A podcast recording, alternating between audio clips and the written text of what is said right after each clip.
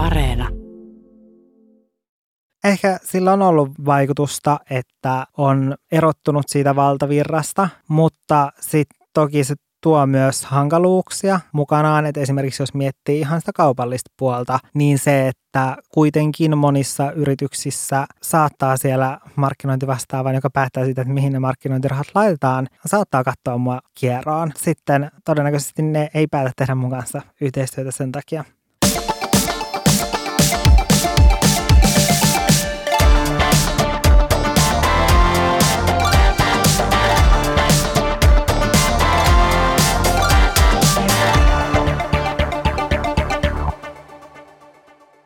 Sosiaalinen media on muuttanut tiedonvälitystä ja kulutuskäyttäytymistä, vapaa-ajan ajan käyttöäkin. Some on mahdollistanut myös täysin uudenlaisen työn. Millaista on tämä sosiaalisessa mediassa tehtävä työ, ketkä sitä tekevät ja mitä osaamista siihen vaaditaan? Tästä puhumme Työnä oma elämä ohjelmassa. Minä olen Pirjo Suhonen ja tänään meillä on vieraana Janne Naakka. Tervetuloa Janne. Kiitos paljon, mukava olla täällä. Sä oot 26-vuotias muoti- ja lifestyle-bloggaaja, tubettaja, Olohuone-podcastia teet yhdessä elämänkumppanisi Valtteri Sandbergin kanssa ja sulla on aivan huikea määrä seuraajia. Sulla on Instagramissa 107 000 suurin piirtein ja YouTubessa 145 000. Kyllä. Siitä, että sä aloitit kirjoittaa Naaga-blogia 11 vuotta sitten, 2009, Sä oot kulkenut aika pitkän matkan. Kerro, mistä kaikki sai alkunsa? No kaikki sai alkunsa ihan sellaisesta omasta harrastuksesta valokuvaamiseen ja siitä, että mä halusin itselleni jonkun paikan, mihin sitten julkaissa niitä omia kuvia. Ja sitten mä päätin, että mä perustan blogin. Ja blogehan ei tohon aikaan hirveästi ollut Suomessa ylipäätänsä – sitten mä aloin niiden kuvien yhteyteen vähän kirjoittaa myös jotain omia kuulumisia. Ajan saatossa on tullut mukaan uusia kanavia, just YouTube, podcast. Niin, nyt ollaan sitten tässä tilanteessa, että on monta eri kanavaa ja tämä on mulle työ. 2009, jos ajatellaan, että se tilanne on se, että siellä on niin kuin nolla ihmistä seuraamassa. Mm. Millä tavalla sä oot saanut tämän valtavan määrän seuraajia? Mitä sä oot tehnyt eri tavalla? Mikä sussa kiinnostaa? Mm, mä uskon, että ehkä se jollain tasolla oli myös se aika, ettei hirveästi ollut sellaisia kanavia, mitä kautta olisi pystynyt seuraamaan ihan tavallisia ihmisiä ja tavallisten ihmisten elämää, koska ei esimerkiksi ollut vaikka Instagramia, mikä on nykypäivänä, kaikki käyttää Instagramia. Sillä oli iso vaikutus siihen, että miksi ihmiset löysivät sitten seuraamaan mua. Ja ehkä myös se, että koska mä olin silloin 15 V, kun mä aloitin, niin mä myös puhuin asioista aika avoimesti ja paljon avoimemmin mitä nytten, koska sitä ei miettinyt hirveästi, että mitä nettiin laittaa. Niin mä uskon, että ehkä myös se, että se sisältö oli niin sellaista, no on se edelleenkin aitoa, mutta se oli silloin paljon sellaista aidompaa ja siinä oli enemmän semmoista tarttumapintaa, koska julkaisi suoraan sen, mitä niin kuin ajatteli asioista. Mutta nyt täytyy toki niin kuin miettiä paljon enemmän sitä, mitä julkaisee ja millä tavalla asiat tuo esiin, että ehkä myös osa syy, että miksi ihmiset löys seuraamaan mua, niin saattaa myös olla, sit, että se teksti oli niin sellaista rönsyilevää, että sitten se herätti myös paljon enemmän keskustelua, kuin nykyään tässä kymmenessä vuodessa on oppinut ehkä paljon enemmän sitä, että miten ilmaisee itseänsä ja miten esittää asiat, ettei tule vaikka väärinkäsityksiä. Koska totta kai sitten sellainen teksti, mikä herättää keskustelua, niin sitten se kiinnostaa enemmän. Sä sanoit tota, että pitää miettiä paljon tarkemmin nyt, että miten niin kuin itseään ilmaisee ja mitä kirjoittaa. Mitä sä tarkoitat sillä?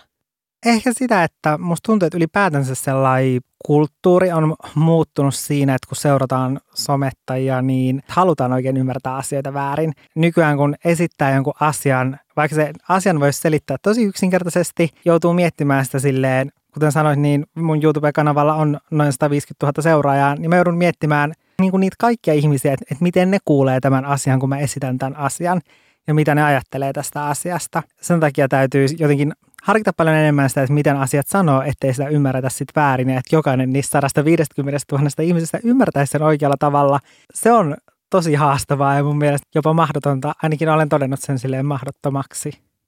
Säkin kerrot aika kuitenkin tavallaan mm. avoimesti sun elämästä, mitä sulle kuuluu. Sä kerrot sun parisuhteesta, sun lemmikeistä, sulla on oma tili sun kodille ja sisustamiselle, mutta sitten sä joudut kuitenkin miettimään, eli vähän niin kuin ehkä sensuroimaan, voisiko jopa sanoa, onko se sensurointia vai ilmaisutapaa? No joo, siis sen lisäksi, että miten esittää asia, on täytynyt vetää rajoja, koska silloin just 15-vuotiaana en mä miettinyt hirveästi mitään rajoja. Että et ehkä mun rajat meni siinä, että mä en näyttänyt esimerkiksi mun perheenjäseniä, mistä mä oon tosi iloinen edelleen, että en sitä silloin aikoinaan tehnyt. Että olin ollut kuitenkin sen verran silleen fiksu, koska on tosi, tosi hankala ottaa jälkikäteen takaisin sellaisia asioita tai vetää jälkikäteen jotain rajoja. No esimerkiksi mun ja mun avomiehen parisuhde. Me puhuttiin, kun me alettiin seurustelemaan, me oltiin 18V, me kirjoitettiin tosi avoimesti meidän blogeihin meidän parisuhteesta. Sitten jossain vaiheessa meille tuli silleen, että, että se ei tuntunut enää hyvältä. Se, että ihmiset alkoi ehkä näkee meidät myös jotenkin yhtenä ja samana ihmisenä sekä meidän omat niin kuin seuraajat silleen, että me liikuttaisiin aina kahdestaan. Ja et silloin se tuntui jotenkin tosi ärsyttävältä, että aina vaikka kysyttiin silleen, että, no, että missä Valtteri on. Ja Valtterilta kysyttiin, että missä Janne on. Jos esimerkiksi piti jotain live-lähetystä jossain somessa, sitä kyseltiin tosi paljon. Ja siis alkoi tuntua tosi silleen ärsyttävältä. Sitten myös yritykset alkoi tekemään sitä. Yhteistyökumppanit saattoi alkaa ajattelemaan silleen, että me ollaan yksi sama ihminen. Sitten me jossain vaiheessa tietoisesti tehtiin se päätös, että me ei puhuta enää niin paljon toisistamme meidän blogeissa. Sitten siitä tuli tosi paljon kommentteja ja palautetta. Tai siis se, että jos on ollut ennen sille, että on puhunut ja kirjoittanut melkein mistä vaan, ja sitten jälkikäteen vetää niitä rajoja. Se saattaa sitten näyttäytyä ihmisille jotenkin sellainen, että mä en ole enää aito, tai sitten saattaa näyttäytyä jopa ylimielisyytenä, ettei vaan halua enää jakaa joitain asioita, mistä on ennen jakanut somea. Tavallaan se rajojen vetäminen, joka lähtee susta itsestään, niin voidaan just nähdä sellaisena, että okei, nyt sä et ole enää sitten se, joka on se lainausmerkeissä aito Janne, vaikka sä vaan jätät jotain itsellesi sun sinne ihan yksityiseen elämään. Kyllä, juuri näin. Erittäin hyvin niin kuin sanottu. Onko se myös keino suojella itseä? Ei ehkä niinkään se, että mä haluaisin suojella itseäni, vaan ehkä enemmänkin se, että mä haluan suojella mun läheisiä ihmisiä. Ylipäätänsä semmoiset keskustelut vaikka somessa, jotka liittyy mun läheisiin ihmisiin, ne on semmoiset, mistä mä silleen oikeasti raivostun tai mitkä ylipäätään saa mussa tuntemaan jotain tunteita. Sitä mä en silleen pidä ja se on tosi silleen, en tiedä, tosi loukkaavaa ehkä se, että kun jakaa tosi paljon vaikka omasta elämästään, tai esimerkiksi mä jaan tosi avoimesti, mutta sitten mulla on niitä ihan muutamia juttuja, mitkä mä oon silleen, että nämä asiat mä haluan pitää niin kuin itselläni, että mä en halua jakaa niitä niin kuin muiden kanssa. Tuntuu tosi loukkaavalta just se, että kun antaa itsestään tosi paljon ja sitten joku tietyllä tapaa rikkoo niitä mun rajoja just vaikka puhumalla somessa mun läheisistä ihmisistä, joita mä en ole koskaan vaikka näyttänyt missään mun sisällössä, niin sitten se tuntuu jotenkin tosi loukkaavalta, että mä oon antanut tosi paljon, se ei riitä tälle ihmiselle. Se, että tätä ei ymmärretä, mitä sä teet, niin työnä. Että jos me ajatellaan sitä, että joku ihminen tekee sellaista ehkä, mikä me helpommin mielletään mm. ja ajatellaan, että no tämä nyt on työtä, että joku on vaikka postin kantaja tai joku on mm. hammaslääkäri, niin eihän sinne tuoda siihen työ minään jonkun perhettä ja sukulaisuussuhteita ollenkaan vaikuttimiksi vaikka johonkin, että oletko hyvä työntekijä tai etkö pärjää työssäsi? Mm. Musta tuntuu, että tosi harva näkee, tai esimerkiksi tosi harva mun seuroista ajattelee silleen, että, että se on mun työtä, kun mä julkaisen jotain someen. Ja sitten musta tuntuu myös, että ne, jotka ymmärtää sen, niin saattaa ajatella jotenkin tosi väärin tai välillä saa just sellaisia kommentteja, että se on hassua, että miten eri tavalla jotkut ihmiset voi ajatella, että jotkut mun seuraajat esimerkiksi saattaa ajatella, että ne on mun asiakkaita, mikä tuntuu musta jotenkin tosi oudolta, koska mä taas ajattelen, että esimerkiksi mun yhteistyökumppanit on mun asiakkaita. Miten sä ajattelet sun seuraajista? Ketä ne on? No, mä oon itse aina puhunut niistä mun semmoisena toisena perheenä ihan siitä 15-vuotiaasta asti ja se on edelleen pääosin totta, mutta toki silleen, että, että kun seuraajamäärät on kasvanut, niin sitten sen mukana on myös mukaan päätynyt semmoisia ihmisiä, jotka ei seuraa mua sen takia, että ne vaikka sille, että ne pitäisi mun sisällöstä, vaan ne on sitten en, en ne seuraa mua, vaikkei ne edes tykkää mun sisällöstä ja sitten ne haluaa vaikka kommentoida jotain tosi ilkeätä. Et toki sitten mukaan on ehkä tullut tällaisia ihmisiä enemmän, mutta pääosin mä ajattelen silleen, että ne on mun sellainen toinen perhe ja sellainen tukiverkosto, jonka kanssa voi jakaa ajatuksia ja joille mä voin opettaa jotain ja jotka sitten vastavuoroisesti voi opettaa mulle jotain uutta. Saat sä paljon viestejä sun seuraajilta? Ottaako he suhu yhteyttä ja, ja minkälaisia ne viestit sit on sisällöltään? Kyllä mä saan aika paljon kommentteja ja viestejä, tai ainakin silloin, jos vaikka tekee semmoista sisältöä, mikä jakaa enemmän mielipiteitä, kun mäkin teen kuitenkin semmoista sisältöä myös, mikä on tosi sellaista tarkoitettu semmoiseksi viihdyttävämmäksi enemmän, ja sitten on semmoista sisältöä, mikä herättää ajatuksia, että mä saatan puhua just mun omista näkemyksistä esimerkiksi liittyen koronavirukseen silloin, kun se tuli tänne Suomeen ja että miten se vaikuttaa vaikka meihin suhteellisen pieniin yrittäjiin. Tuommoisten julkaisujen jälkeen tulee paljon enemmän palautetta ja kommentteja ja viestejä. Ja ne on just niitä hetkiä, milloin mä koen, että mä voin oppia tosi paljon mun seuraajilta, koska sieltä tulee niin laidasta laitaan eri ammattikunnan ihmisten näkemyksiä asiasta. Mutta sitten sen lisäksi tulee tosi paljon myös sellaisia kyselyitä, että jos näkyy vaikka joku tuote jossain, että, että mistä se on, mistä mun paita on, mikä puhelin mulla on ja niin kuin tämän tyyppistä. Koet sä ennakkoluuloja liittyen siihen, mitä sä teet työkseksi? No kyllä. No kyllä mä huomaan, että jos mä oon jossain semmoisessa tilanteessa, missä on sellainen ihminen, jos musta tuntuu, että sillä on paljon ennakkoluuloja, sitten mä yleensä yritän kiertää sen, että mä en sano suoraan, että että ennen vaikka kutsu itseni sosiaalisen median vaikuttajaksi, vaan mä saatan sanoa vaan, että toimin markkinointialalla, ää, sisällön tuotannossa. Että ehkä ne kertoo jotain siitä, että ei jotenkin halua kertoa suoraan sitä, että mitä tekee. Miksi et sä halua kertoa suoraan, mitä sä teet tuollaisissa tilanteissa? Kun ihmisillä on tosi erilaisia ennakkoluuloja. No esimerkiksi kerran hammaslääkärissä, se hammaslääkäri kysyi multa, että, että mitä mä teen työkseni. Sitten mä sanoin, että mä teen somea, että on sosiaalisen median vaikuttaja ja näin. Hänen ensimmäinen kysymys oli sille, että tienaako sillä. Ja mä olin sille, että kyllä kai sillä jonkun verran tienaa. Eli ihmiset näkee sen ehkä, että se on niin joku harrastus tai se on niin jotenkin puuhastelua, mutta se ei ole oikeasti ammatti, millä eletään. Musta tuntuu, että tosi moni näkee sen semmoisena, että otetaan selfieitä tai asukuvia tuolla jossain kivalla kadulla, että se on se mun työ. No osittain se onkin mun työtä, mutta se on vaan niin pieni osuus mun ammatista. Kerro, mitä kaikkea siihen työhön kuuluu, koska just niin kuin sä sanoit, että monesti nähdään se ehkä sellaisena, että no tuolla nyt mm. vaan äkkiä poserataan ja otetaan joku kiva kuva ja julkaistaan se jollain alustalla ja se on sitten siinä, mutta näinhän se ilmeisesti suinkaan ole.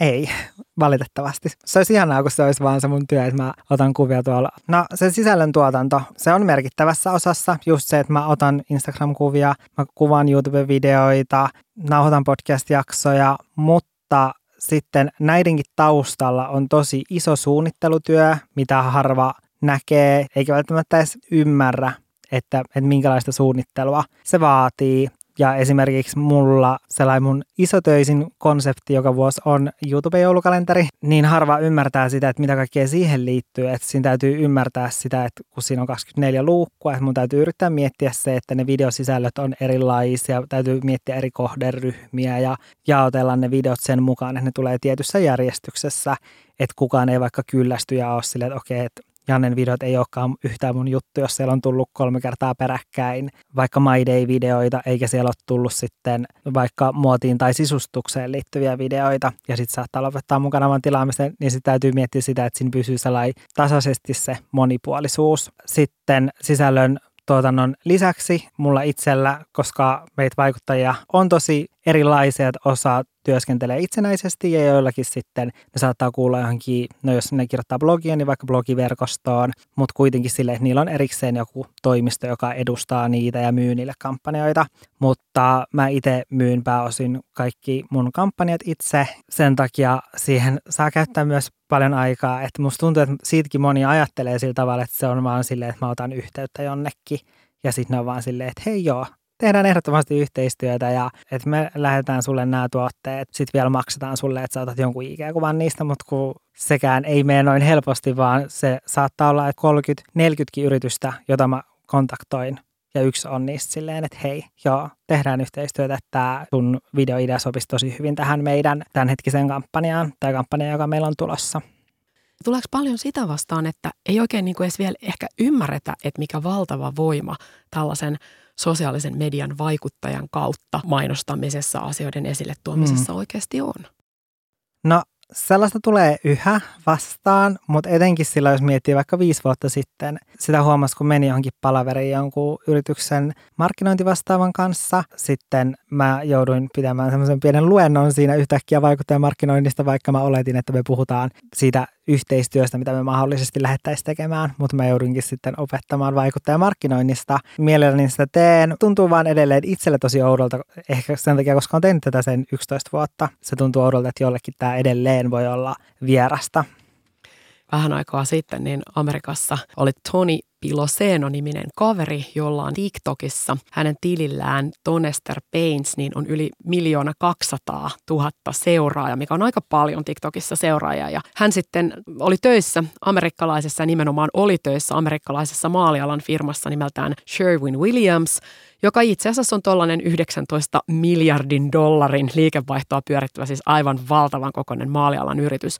Ja hän sai potkut tästä yrityksestä, koska hän oli siis työajallaan tehnyt näitä maalin sekoitusvideoita. Hän oli ollut yhteydessä yrityksen johtoon, että voisiko tätä hyödyntää hänen TikTok-kanavaansa ja siellä olevaa miljoonaa 200 000 seuraajaa, jotka on kiinnostunut maaleista ja maalin sekoittamisesta, kun hän on tehnyt siitä oman näköisensä jutun. Mutta sen sijaan, että yritys olisi hiffannut, että mikä arvo siinä on, mm että hän on pystynyt tällaisen määrän porukkaa tuomaan siis katsomaan maalin sekoittamista, niin Jep. hänet palkittiin potkuilla. Toi on aina niin surullista, kun kuulee tai huomaa sellaisia tilanteita, missä yritys ei osaa hyödyntää vaikuttajamarkkinointia, vaikka niillä olisi tosi hyvät lähtökohdat siihen – Tuossa puhuttiin äsken myös siitä, että tienaako sillä, mitä tekee. Ja sä oot aika raikkaasti puhunut myös, että kyllä tienaa. Sä tienasit 2019 verotettavaa ansiotuloa 128 582 euroa, joka on siis todella kunnioitettava summa. Mistä tämä kaikki tulee? Mistä se sun palkka koostuu? No pääosin mun palkka tulee just tällaisista kampanjoista, yhteistöistä, mitä toteutetaan sitten Instagramissa, eli joku yritys esimerkiksi haluaa ostaa multa videon, YouTube-videon ja sitten IG-kuvan, jotka julkaissaan mun omissa kanavissa. Pääosin toi summa muodostuu tästä, mutta sitten lisäksi esimerkiksi YouTubessa sen videon yhteydessä näytetään mainoksia. Sitten jokaisesta mainosnäytöstä mä saan pienen, hyvin pienen korvauksen. Myös mun blogissa on ollut display-mainoksia, eli tällaisia bannerimainoksia, mitä nyt ylipäätänsä näkyy verkkosivuilla. Myös näistä sitten näiden lisäksi mä käytän myös mainoslinkkejä. Mainoslinkit on sille, että jos mä vaikka kirjoittaisin jonkun postauksen, missä mä esittelisin mun asun, mikä mulla on ollut päällä, niin sitten kun mä listaisin siihen postauksen yhteyteen mun vaatteet, mä käyttäisin siinä näitä mainoslinkkejä, mitkä sitten vie verkkokauppoihin, missä niitä vaatteita myydään. Ja sitten sen linkin kautta tunnistetaan se, että se myynti on tullut mun kautta ja mä saan siitä pienen prosenttiosuuden. Sitten mä myös myyn presettejä, jotka on tällaisia kuvissa käytettäviä filtreitä. Että tällaisista tosi, tosi monesta eri asiasta.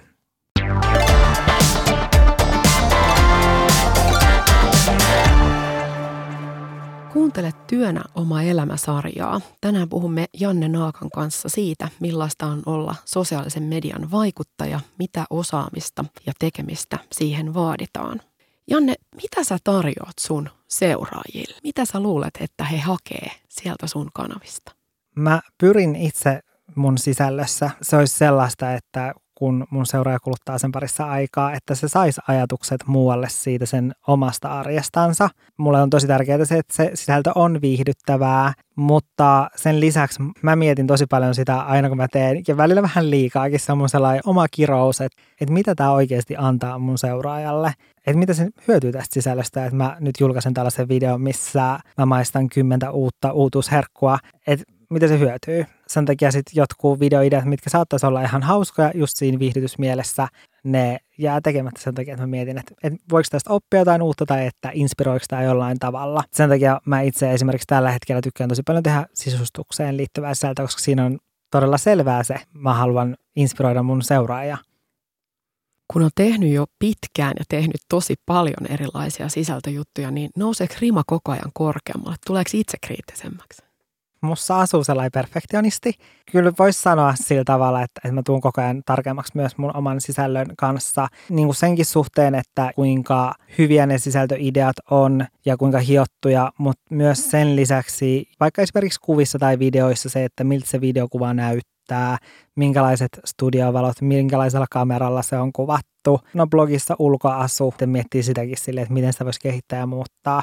Valtteri, eli siis mun poikaystävä, aina sanonut mulle sitä, että ei ole mitenkään mahdollista, että mä voisin tehdä sellaista sisältöä sillä laadulla, millä mä teen, ja että aika riittäisi siihen. Että se on vaan niin kuin mahdotonta, että mulla loppuu koko ajan aika kesken, jos mä aion tehdä sillä laadulla sisältöä. Se ehkä oli niin kuin isoin syy siihen, että miksi me palkattiin tuossa syksyllä sitten työntekijä, joka tekee pääasiassa mulle töitä, mutta sitten myös Valttarille.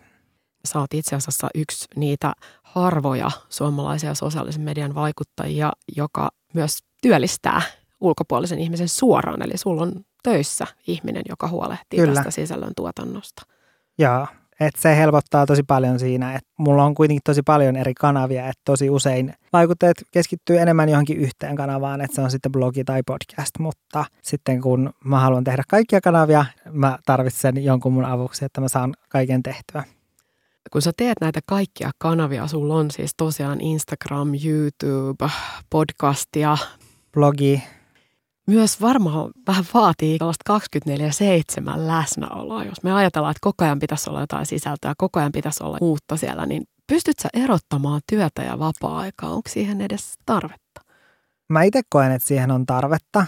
Ehkä silloin nuorempana mä ajattelin sillä tavalla, että, tai mä sanoinkin tosi monelle, kun mun lähestö oli sille, katso varmaan mun silmäpussi, oli sille, että Janne, että tarvisitko sä ehkä vähän jotain lomaa? Ja sitten mä oon vaan silleen, että ei mä en todellakaan tarvi mitään lomaa, että mä rakastan sitä, mitä mä teen, miksi mä tarvisin tästä lomaa. Mutta nykyään mä oon ymmärtänyt sen, että vaikka rakastaisi jonkun asian tekemistä ja se olisi itselle intohimo, niin silti siitä tarvii taukoa ja lomaa ei riitä pelkästään se, että sulla on viikko kesällä ja viikko vaikka talvella, vaan sen täytyy oikeasti olla se yksi päivä viikossa vähintään. Siihen mä itse pyrin. Mä pyrin myös siihen, että päivän aikana mä en koko ajan ajattelisi työasioita. Ja ehkä se on myös vaikuttanut siihen sisältöön, mitä mä teen, että mä en esimerkiksi hirveästi kuvaa tällaisia My Day-tyyppisiä videoita, missä seurataan mun päivää, koska mä oon kokenut ne itselleni tosi raskaaksi, koska ne videot on sellaisia, että siinä täytyy oikeasti miettiä koko päivä. Ensin kun on ollut kotona ja sitten vaikka viiden aikaa, kun tavallaan se toimistoaika olisi, lop- olisi pitänyt lopettaa työt ja omat kaverit on lopettanut työt ja sitten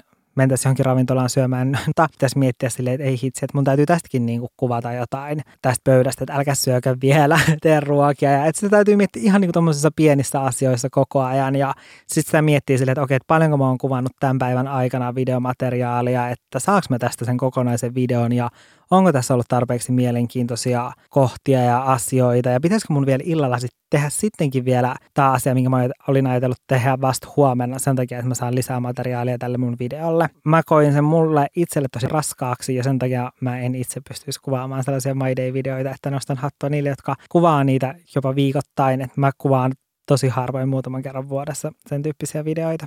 Eli My Day on tällainen konsepti, missä siis sosiaalisen median vaikuttaja ihan kirjaimellisesti My Day kertoo mm. omasta päivästään. Eli dokumentoi sen kaiken, mitä tietyn päivän aikana on niin kuin tapahtunut. Jep. Mm. Siitä asti, kun pesee hampaita aamulla, siihen asti, kun menee nukkumaan ja pesee hampaat. Sä äsken vähän tuossa viittasitkin siihen, että esimerkiksi tämän tyyppisen tekemisen parissa niin voi tulla paine siihen, että täytyy miettiä tosi tarkkaan, että mm. onko tämä tarpeeksi kiinnostavaa. Niin koet sä, että pitääkö lavastaa tekemisiä sun asioihin, niin kuin elämään, jotta ne olisi kiinnostavia? Mä en koe, että tarvitsisi lavastaa, mutta totta kai täytyy olla semmoinen tietynlainen ymmärrys siitä, että mikä sisältö on kiinnostavaa ja ymmärtää sellaista draaman kaarta niin kuin oman sisällön suhteen. Mun mielestä niin kuin lavastaa ei tarvii ja sekin on tosi, tai sille, että ihmiset näkee eri tavalla sen, että mikä on kiinnostavaa sisältöä. Esimerkiksi joku saattaa kokea, että okei, että mä en voi kuvata My Day-videoita muuta kuin silloin, kun mä oon ulkomailla jossain tosi mielenkiintoisella reissulla. Ja sitten joku toinen kuvaa sitä, kun se tyhjentää asteenpesukone, petaa sen vuodetta sen seuraajat tykkää siitä sisällöstä. Ja sekin on niin kuin suhteellista, että mikä on sit kiinnostavaa sisältöä. Jotkut kokee, että sosiaalisen median sisällön tuottaminen ei ole ikään kuin oikeaa työtä. Mm. näkemys, että no siinä joku vaan nyt kuvailee itseään tekemässä arkisia asioita, kuten vaikka mm. tyhjentämässä niin kuin astianpesukone. Säkin sanoit, että sä haluat esimerkiksi tuottaa viihdettä sun seuraajille. Mm. Silloinhan se just voi olla se sisältö, mitä siellä joku haluaa katsoa ja ottaa ne omat ajatuksensa pois siitä omasta työstään. Jep, ja joku voi kokea sen tosi rentouttavana just. Se näkee joka viikko, kun siltä vaikuttajalta tulee se samantyyppinen video, missä se petää sen vuoteen tismalleen samalla tapaa, että joku voi kokea sen itsellensä tosi rentouttavana.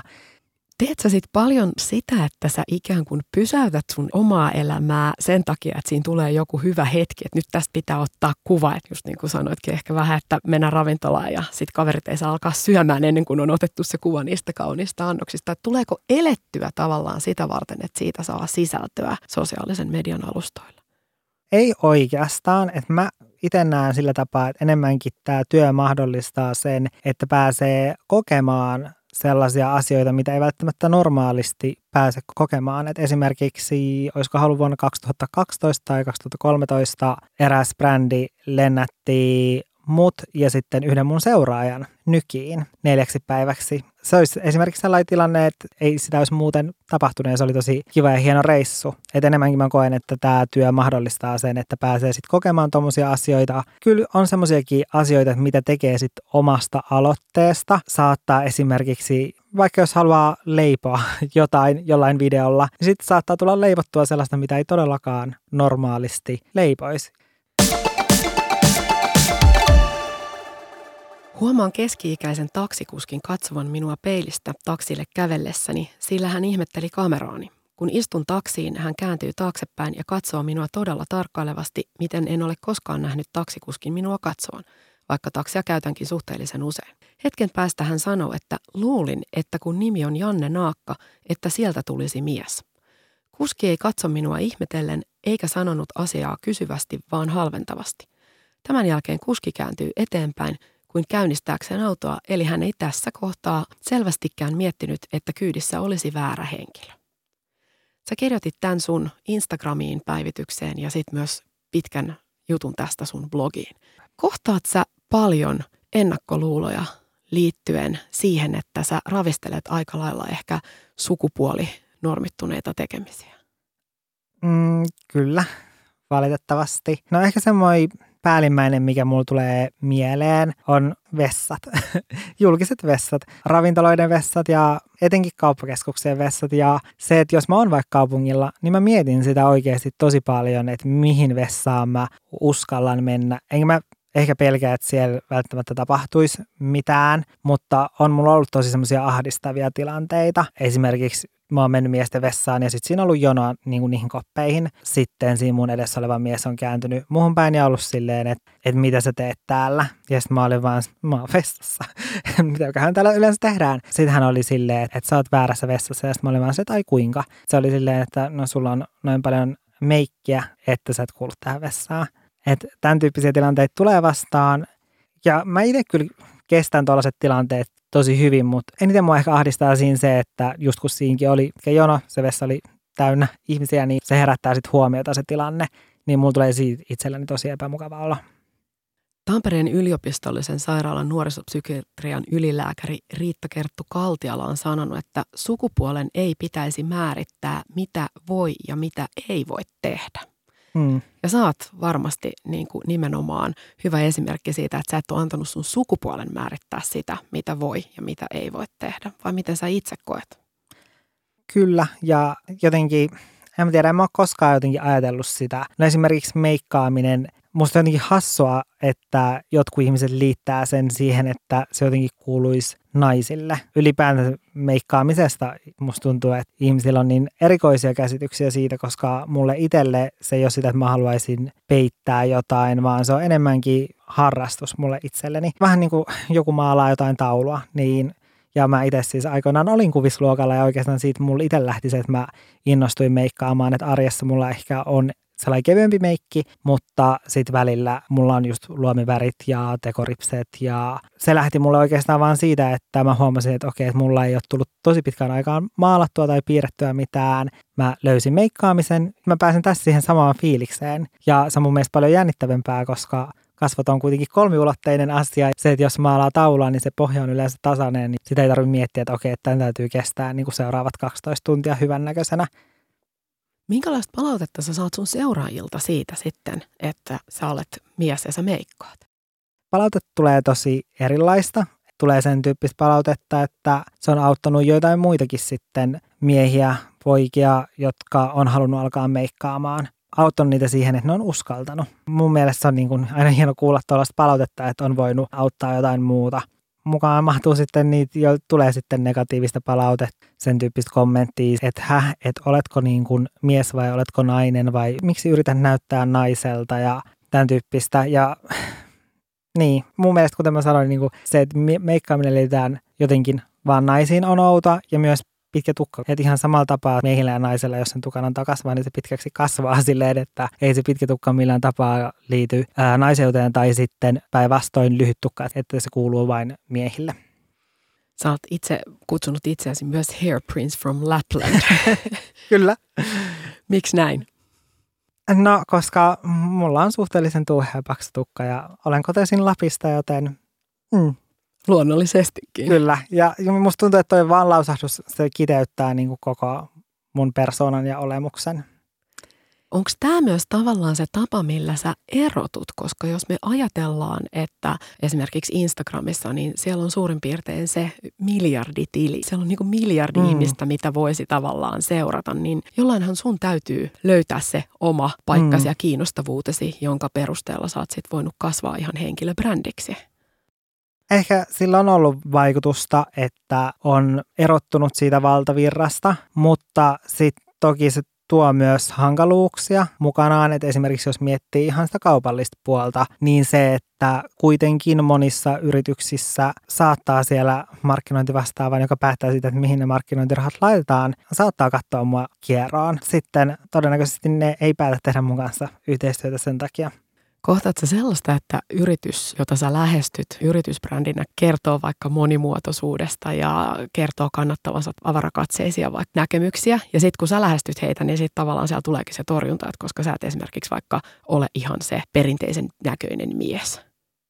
Ehkä jonkun verran tollaisia brändejä on. Ylipäätänsä mä en tiedä, että no tämä ei nyt ehkä liity ihan tähän aiheeseen, mistä puhuttiin, mutta se, että että koska on homoseksuaali, niin sitten jotkut brändit, jotka käyttää sitä tietyllä tapaa hyödyksi justiinsa Prideen aikaan, että mainostaa sitä omaa monimuotoisuutta ja sitä, että kaikki ovat tervetulleita heidän asiakkaaksi. Mutta sitten jos mietitään taas semmoisia vaikka kaupallisia yhteistyötä, että minkä tyyppisten vaikuttajien kanssa ne haluaa tehdä töitä – tai tekee yhteistyötä, niin onkin tosi taas sit sellainen, niin kuin, että se on, siinä on niin kuin pieni piiri. Tarkoitat sä, että katsotaan tosi kapealla niin Kyllä. katsomisella, että ketkä sopisi sitten siihen, että pelätään, että jos yhteistyö on yhtä mm. erilaisemman vaikuttajan kanssa, niin sit se ei ole tavallaan hyväksi sillä Kyllä. brändillä.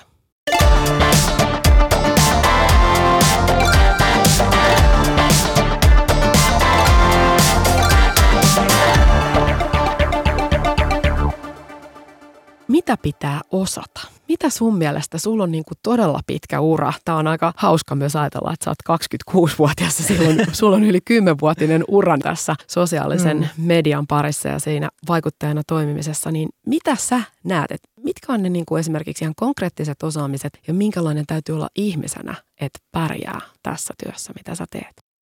No se riippuu tosi paljon just mun mielestä vaikuttajasta, että mitkä taidot on hyödyksi, mutta esimerkiksi siitä, että pystyy tekemään sellaista sisältöä, mitä mä teen, siihen on auttanut se, että mä oon tosi visuaalinen ihminen ja se, että mä osaan tehdä tosi paljon sellaisia käsilläni asioita. Esimerkiksi just no, vaikka vaatteita mä oon opiskellut siis tekstiili- ja vaatetusala, että sieltä on mun koulutus, mutta sitten, että mä osaan vaikka leipoa ja mä osaan sisustaa ja näin, että on tosi laaja osaaminen tällaisista lifestyle-kategoriaan menevistä asioista, että osaa tehdä monenlaisia asioita. Sen lisäksi, no mä oon harrastanut teatteria, niin ehkä sen myötä myös se esiintymistaidot, se, että osaa olla videolla. Sitten myös se, että osaa miettiä just sitä draaman kaarta, että mikä niinku toimii ja mikä sitten herättää sit ajatuksia myös. Sitten on sisällön tuotannon ja visuaalisuuden lisäksi täytyy just osata kirjoittaa, täytyy osata puhua, koska tekee podcastia. No, koska mä itse teen oman myyntini, niin täytyy olla osaamista myös markkinointialalta. Ja, ja itse asiassa saattaa olla tosi monelle yllättävää, että jos tekee itse kaikki tai sopii omat yhteistyönsä, kuinka paljon tai isossa osassa se markkinointi siinä on. Että se, mikä näkyy ulospäin, se on vaan joku 25 prosenttia siitä kaikesta. Ja ylipäätään, jos mä mietin mun viikkoa, niin se kaikki tekeminen, mikä kohdistuu just vaikka sen videon tekemiseen ja kuvaamiseen ja suunnitteluun, ja se on niin kuin siitä viikosta tosi pieni osa. Että sitten on ihan sitä todella perinteistä toimistotyöhön kuuluvaa tietokoneella istumista ja sähköpostien naputtamista monta päivää putkeen. Instagramissa on noin 500 000 eli puoli miljoonaa aktiivista vaikuttajan asemassa olevaa henkilöä. Mutta sosiaalisen median vaikuttajaksi ei ole olemassa mitään koulutusta. Mm. Pitäisikö sun mielestä olla koulutus tai voiko ylipäätänsä kouluttaa siihen, että susta tulee sosiaalisen median vaikuttaja tai sisällön osa? Mä en usko, että siihen voi kouluttaa ketään, koska kuitenkin siinä on niin vahvassa osassa se oma persoona. En mä tiedä. Mun mielestä siihen ei vaan voi kouluttaa. Mielestä myös vaikuttaminen tai vaikuttajana toimiminen, sun täytyy olla tosi yrittäjähenkinen. Ja se, että sun täytyy olla motivoitunut koko ajan, koska sä itse vastaat sit kaikesta sun tekemisestä. Että sä jatkuvasti haluat ja jaksaat kehittyä opetella jonkun uuden kanavan, mikä tulee, että uskaltaa just rikkoa niitä omia rajoja siinä, että ei vaan voi tehdä vuodesta toiseen sitä samaa. Se ei vaan niin kuin pidemmän päälle ole hyväksi, että, sit, että vaikka jos on tehnyt joskus sitä blogia, niin sitten täytyy alkaa vaikka tekemään Instagramia tai kuvaamaan myös videoita, että ei voikaan vaan julkaista pelkästään kuvia. Jos ajatellaan, että säkin oot aloittanut 15-vuotiaana mm. sosiaalisen median sisällön tuottamisen. Ja sitten vuosien mittaan se varmaan se sisältö on kehittynyt ja muuttunut. Mm ihan erilaiseksikin osittain, koska tietysti ammattiosaajanakin kehittyy. Voiko siinä olla myös sellainen seuraus, että ikään kuin menettää seuraajansa, että seuraajat ei pysykään mukana, niitä ei kiinnosta se sisältö, mitä sä teet, vai kiinnostaako niin sinä ihmisenä?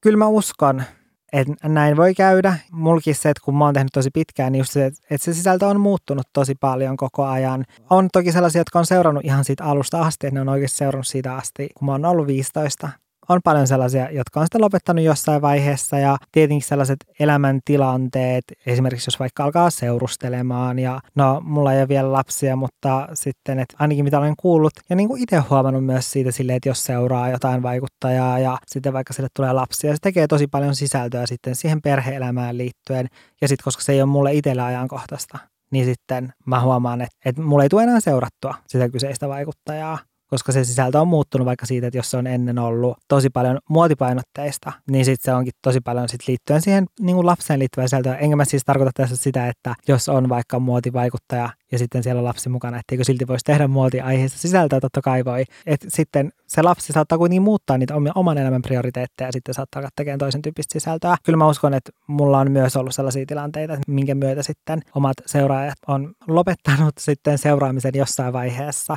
et esimerkiksi vaikka siinä vaiheessa, kun on alkanut tekemään myös meikkiaiheista sisältöä, niin sitten jollekin se on voinut olla sellainen, että, että ei halua enää seurata. Kuinka paljon sä mietit tuollaista asiaa, että uskallat sä lähteä tekemään jotain ihan uuden tyyppistä sisältöä, että karkottaako se sun vanhoja seuraajia vai tuleeko tilalle sitten paljon uusia?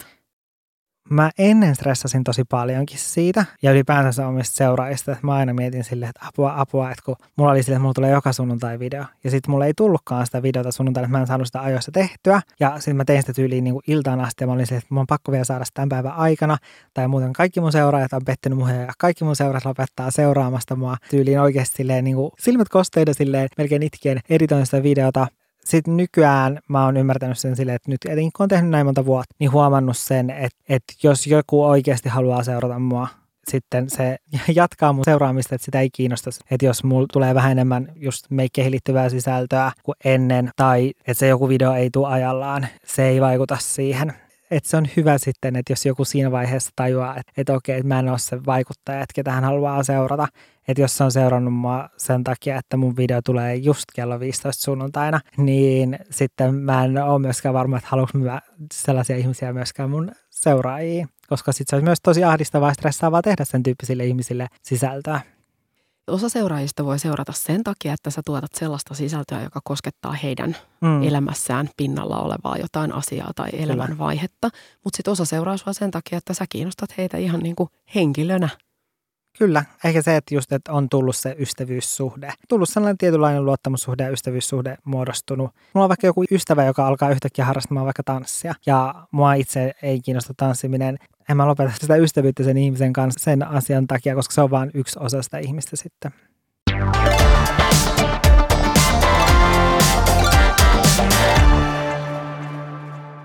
Kuuntele Työnä oma elämä sarjaa.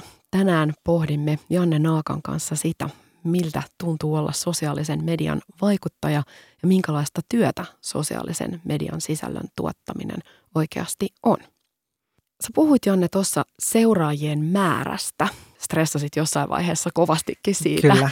Miten sitä esimerkiksi seuraajien määrää ja seuraajien laatua voi verrata tai avata, että onko sillä niin kuin merkitystä? Mä itse nykyään en mieti sitä niin paljon – et jossain vaiheessa mietin tosi paljon sitä ja nyt viime aikoina siitä on myös puhuttu tosi paljon esimerkiksi YouTubesta, joka on tosi raadollinen kanava tehdä sisältöä. Ja ylipäätänsä tällaiset kanavat, jotka ei ole ikään kuin sun omassa omistuksessa. Et sen takia mun suosikki alusta itselleni vaikuttajana on blogi, koska mä tiedän, ne on mun verkkosivut, mä omistan sen täysin. Musta on kiinni, että mikä mun postauksista on siinä etusivulla. Mutta se, että kun mä teen sisältöä YouTubeen, käytännössä mä oon siellä vuokra, vuokratontilla, että mä en omista sitä ja YouTube voi yhtäkkiä muuttaa sitä, että, että minkä tyyppisiä videoita ne nostaa sinne etusivulle tai haluaako ne suositella mun videoita. Siinä ehkä vielä ikävintä on se, että, että kukaan ei tiedä sitä, että, tai millä perustein milläkin hetkellä YouTube suosittelee sun videoita muille, niin sitten se on mahdotonta, kun ei tiedä, että minkälaista sisältöä oikein YouTube haluaisi, että mä teen, mutta sitten ne kuitenkin haluaa, että mä teen sitä sisältöä. Välillä, jos on itse tosi innoissaan vaikka jostain videosta ja nähnyt siihen tosi paljon vaivaa ja on silleen, että, että mä en tiedä, että minkä tyyppistä sisältöä mä haluaisin tehdä YouTubeen, ja sitten mä oon ollut silleen, että, että vitsi, että nyt mä oon löytänyt se, tämä on vähän niin kuin se uusi suunta, että minkä tyyppistä videoa mä haluan tehdä. Ja sitten mä oon ladannut sen YouTubeen ja ollut ihan innoissani ja fiiliksissä siitä. Sitten tämä kuulostaa tietenkin tosi hirveältä, kun sanotaan näin, mutta sitten se on saanutkin vaikka vaan 20 000 näyttökertaa. Se normaali on ehkä siellä jossain 50 000. Niin siinä on kuitenkin tosi iso ero, jos näitä kahta lukua vertaa keskenään. Ja sitten mulla saattaa tulla silleen, tämä video on epäonnistu, että ei kiinnostakaan mun seuraajia. Vaikka sille ei välttämättä ole vaikutusta siihen, että, että sitä videota olisi katsottu sen takia niin vähän, koska se olisi jotenkin huono. Vaan se saattaa olla sitten sellainen video, että YouTube ei syystä tai toisesta ole halunnut suositella sitä mun tilaajille. Tämähän on aika niin kuin mielenkiintoinen epävarmuustekijä, että jos ajatellaan, että vaikka Instagram tai mm. YouTube, niin ne on Pohjois-Amerikassa sijaitsevien yritysten alustoja, Kyllä. missä voi tapahtua mitä tahansa muutoksia. Yhtäkkiä mm. siellä voidaan tehdä yritystason päätös, että hei, tällaista sisältöä ei enää voi julkaista Juuri tai näin. joku algoritmi muutetaan toisenlaiseksi, joka mm. vaikuttaa sitten teidän, jotka teette sosiaalisessa mediassa sitä työtänne, niin työhön ja ansaintamahdollisuuksiin ihan radikaalilla tavalla. Jep, ja sitten myös tämä, että kun YouTube-videoiden videoiden yhteydessä näytetään niitä mainoksia, niin sitten välillä YouTube saattaa ottaa ne mainokset pois, eikä siihen oikeastaan saisi mitään perusteluja, että, että miksi sun videon yhteydessä ei ole näytetty mainoksia. Eli sitten tehnyt vaikka viikon tai kaksi viikkoa nähnyt vaivaa jonkun yhden videon eteen, sitten lataa sen sinne YouTubeen, niin sitten sitä joutuu oikeasti miettimään, eihän tässä nyt varmasti ole mitään, enhän mä sano sanaa korona tässä, tai niin kuin mitään muuta tällaista, minkä takia sitten YouTube saattaa ottaa mun videosta mainokset pois sitten joutuu miettimään tosi tarkasti sitä ja sitten silti YouTube saattaa ottaa ne mainokset pois siitä sun videosta. Ja sitten on vaan silleen, että okei, että, että mä oon nähnyt tähän videon vaivaa kaksi viikkoa ja nyt mä tein sen siis ilmaiseksi, että mä en saanutkaan siitä mun palkkaa. Ymmärtääkö sun mielestä kaikki sosiaalisessa mediassa työtä tekevät tämän riskialttiuden?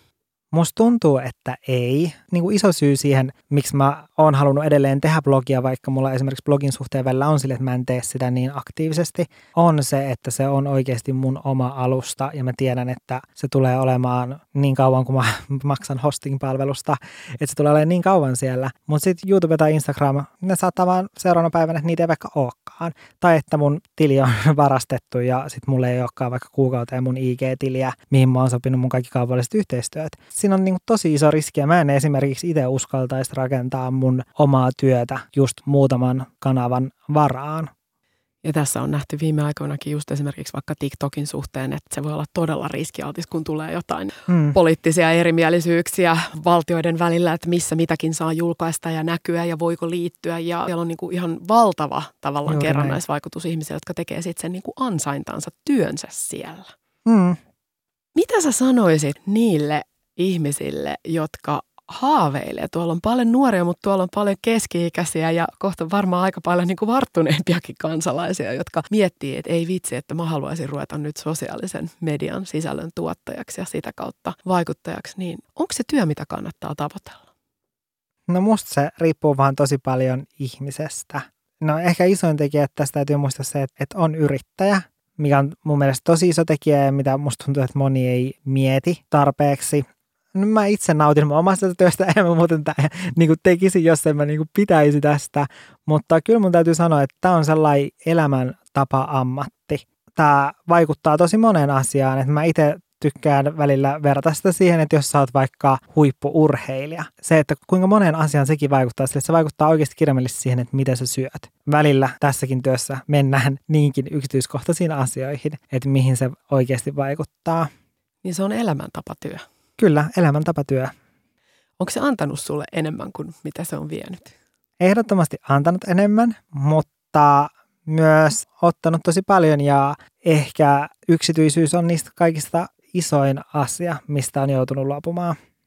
Miten sä näet sen esimerkiksi käytännössä, että sä oot joutunut luopumaan sun yksityisyydestä? Isoin tekijä on ehkä just omat läheiset, just se häiritsee, että ennen saattaa joutua sitten semmoisiin epämiellyttäviin tilanteisiin tai muuten vaan semmoisiin hankaliin tilanteisiin. Et, tai ylipäätänsä se, että no, mitä mä oon jutellut mun vaikka sisaruksien kanssa, että sitten, että jos ne on ollut vaikka jossain työpaikalla ja sitten yhtäkkiä niiden työkaveri on ollut tyyli vuoden päästä, kehtaa kysyä silleen, että hei muuten, että onko se Janne sun veli? Ja sitten mun sisarus on silleen, että, että joo, että itse asiassa kyllä, joo on se voi tuntua sitten tosi ahistavalta. Etenkin siis se, että, että jos on vaikka tosi läheinenkin työkaveri ja sitten on saattanut kertoa esimerkiksi sellaisia asioita, mitä ei välttämättä olisi sit kertonut niin kuin muuten, jos olisi tiennyt sen etukäteen, että se, ää, sen työkaveri niin kuin seuraa mua.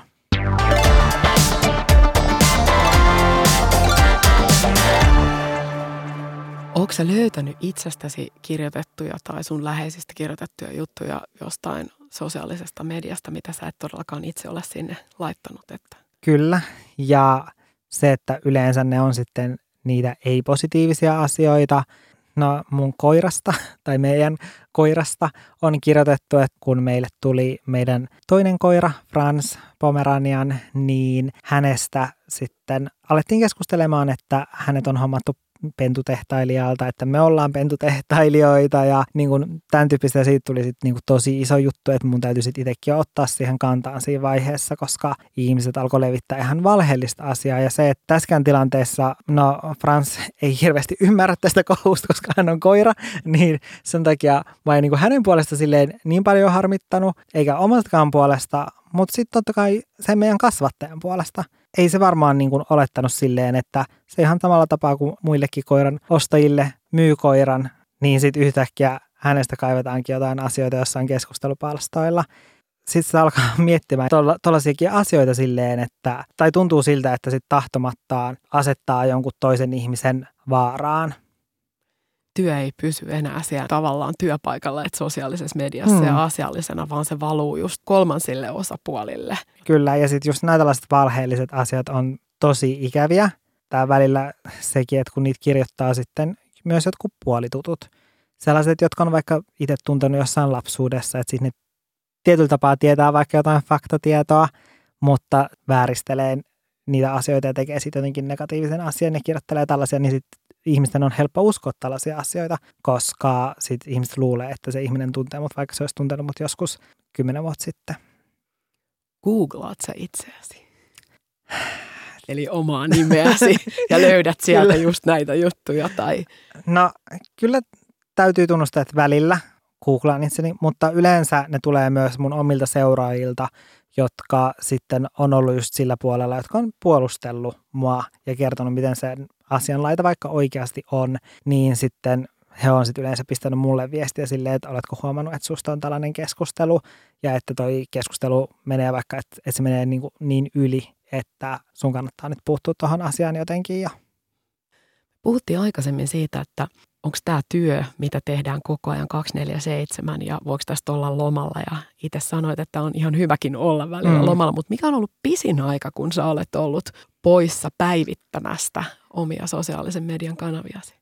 Mm, no mä sanoisin varmaan, että ehkä kaksi viikkoa on ollut pisin sellainen, että en ole tehnyt mitään töihin liittyvää. Onko sulla ollut kuitenkin materiaalia sitten valmiiksi, dokumentoituna, mitä sä oot julkaissut? No mä en ole silloin julkaissut myöskään mitään sellaista etukäteen tehtyä materiaalia ja mä oon yrittänyt pois sen lisäksi, että mä oon nyt yrittänyt opetella myös pitämään sitä lomaa. Sitten sen lisäksi mä oon yrittänyt oppia siihen, että mun ei tarvitse tehdä sitä kaikkia sisältöä valmiiksi ennen sitä mun lomaa, että mun ei tarvi ansaita mun lomaa. Ja mun mielestä niin kuin jokaisen ihmisen oli töissä missä tahansa tai yrittäjänä täytyisi ymmärtää sille, että sun ei tarvi ansaita sitä sun lomaa, että sun täytyisi ensin tehdä ihan hullulailla töitä, että sit sä oot oikeutettu siihen lomaa. Jos sä teet ennen sitä lomaa aivan hirveästi töitä, ja esimerkiksi mun tapauksessa, jos mä tekisin kahdeksi viikoksi valmiiksi ne kaikki sisällöt, että mä tekisin etukäteen, että mä tekisin joillain viikkoina, mä tekisin niin tuplamäärän töitä. Se loma, sehän menisi, se menisi aivan hukkaan, koska siis mun pitäisi käyttää se vaan siihen, että mä palautuisin siitä viimeistä kahdesta viikosta.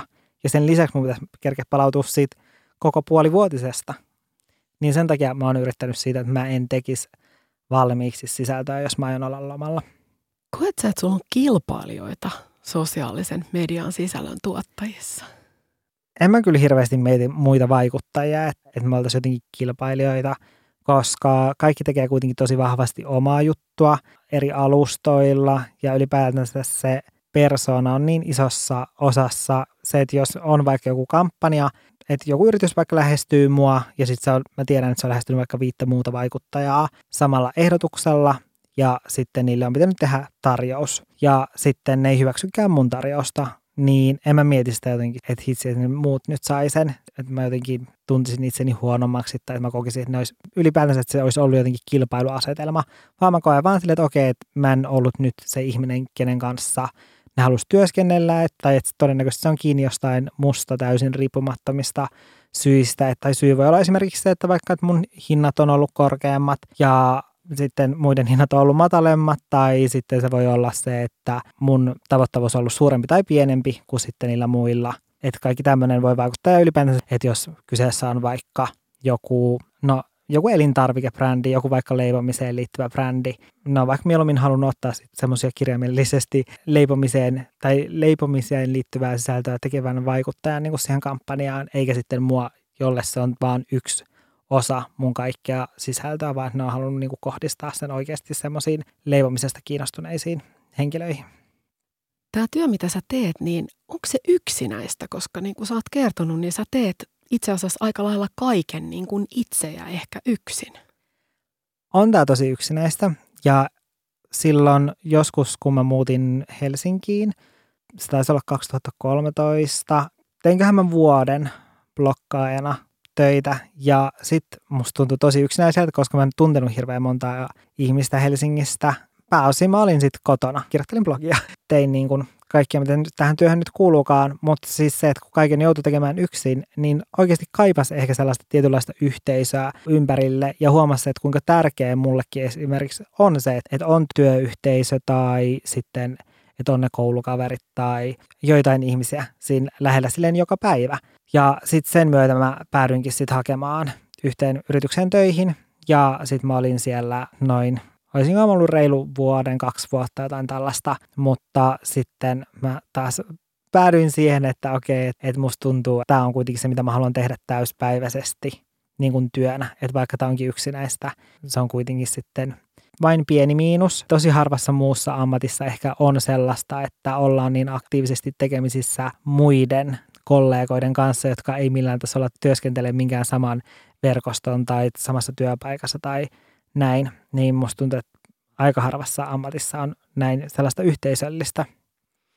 Eli teillä on sosiaalisen median vaikuttajien kesken kuitenkin tällainen oma vertaisverkosto, tai miksi sitä voisi kutsua? Joo, kyllä, ja se koostuu oikeastaan just semmoisesta viestittelystä suoraan, mutta sitten meillä on olemassa myös Facebook-ryhmä esimerkiksi blokkaajien kanssa. Mihin sun mielestä sitten siitä on apua tällaisesta verkostosta? Missä se auttaa? Siitä on apua esimerkiksi no, hinnoittelussa, koska tällä alalla etenkin se hinnoittelu on tosi, tosi iso kysymysmerkki. Musta tuntuu, että se on vaikuttajille kysymysmerkki ja sitten se on asiakkaille eli näille yhteistyökumppaneille myös iso kysymysmerkki, että mikä on se oikea hinta tietynlaisesta näkyvyydestä. Suomen seuratuin henkilö Instagramissa on Joalin Loukamaa, 19-vuotias tanssija. Hänellä on 3,1 miljoonaa seuraajaa. Moni olisi varmaan ajatellut, että se on Räikkösen Kimi, joka on seuratuin, mutta ei suinkaan. Maailman seuratuin on Cristian Ronaldo 241 miljoonalla seuraajalla. Ja on sanottu, että jos haluaa olla siellä 50 seuratuimman joukossa, niin pitää olla yli 50 miljoonaa seuraajaa. Mihin sä tähtäät sun sosiaalisen median vaikuttajan uralla? Missä sä haluat olla 20 vuoden kuluttua? Se on erittäin hyvä kysymysmerkki, koska vielä joku aika sitten mä itsekin määritin ehkä ne omat tavoitteet just seuraajamäärissä, mutta nykyään mä enemmänkin mietin sitä, että, että mä haluaisin päästä semmoiseen pisteeseen, että mä teen puhtaasti sellaista sisältöä, mikä täysin niin kuin kiinnostaa – vaan mua ja just päässä pois siitä, että mä miettisin sitä silleen, että paljonko mun viime video sai näyttökertoja ja että onko tämä nyt oikea suunta, mihin mä oon menossa, vaan mä tekisin puhtaasti sitä, että sisältöä, mikä kiinnostaa mua.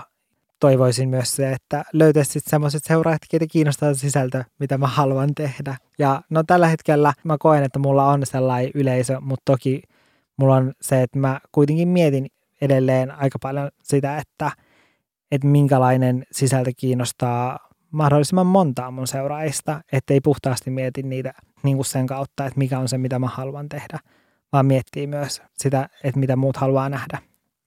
Ja sä oot vähän niin kuin asiakaspalvelija, jonka pitää miettiä, että mitä sun viihdekanavan seuraajat niin. haluaa nähdä ja kuulla.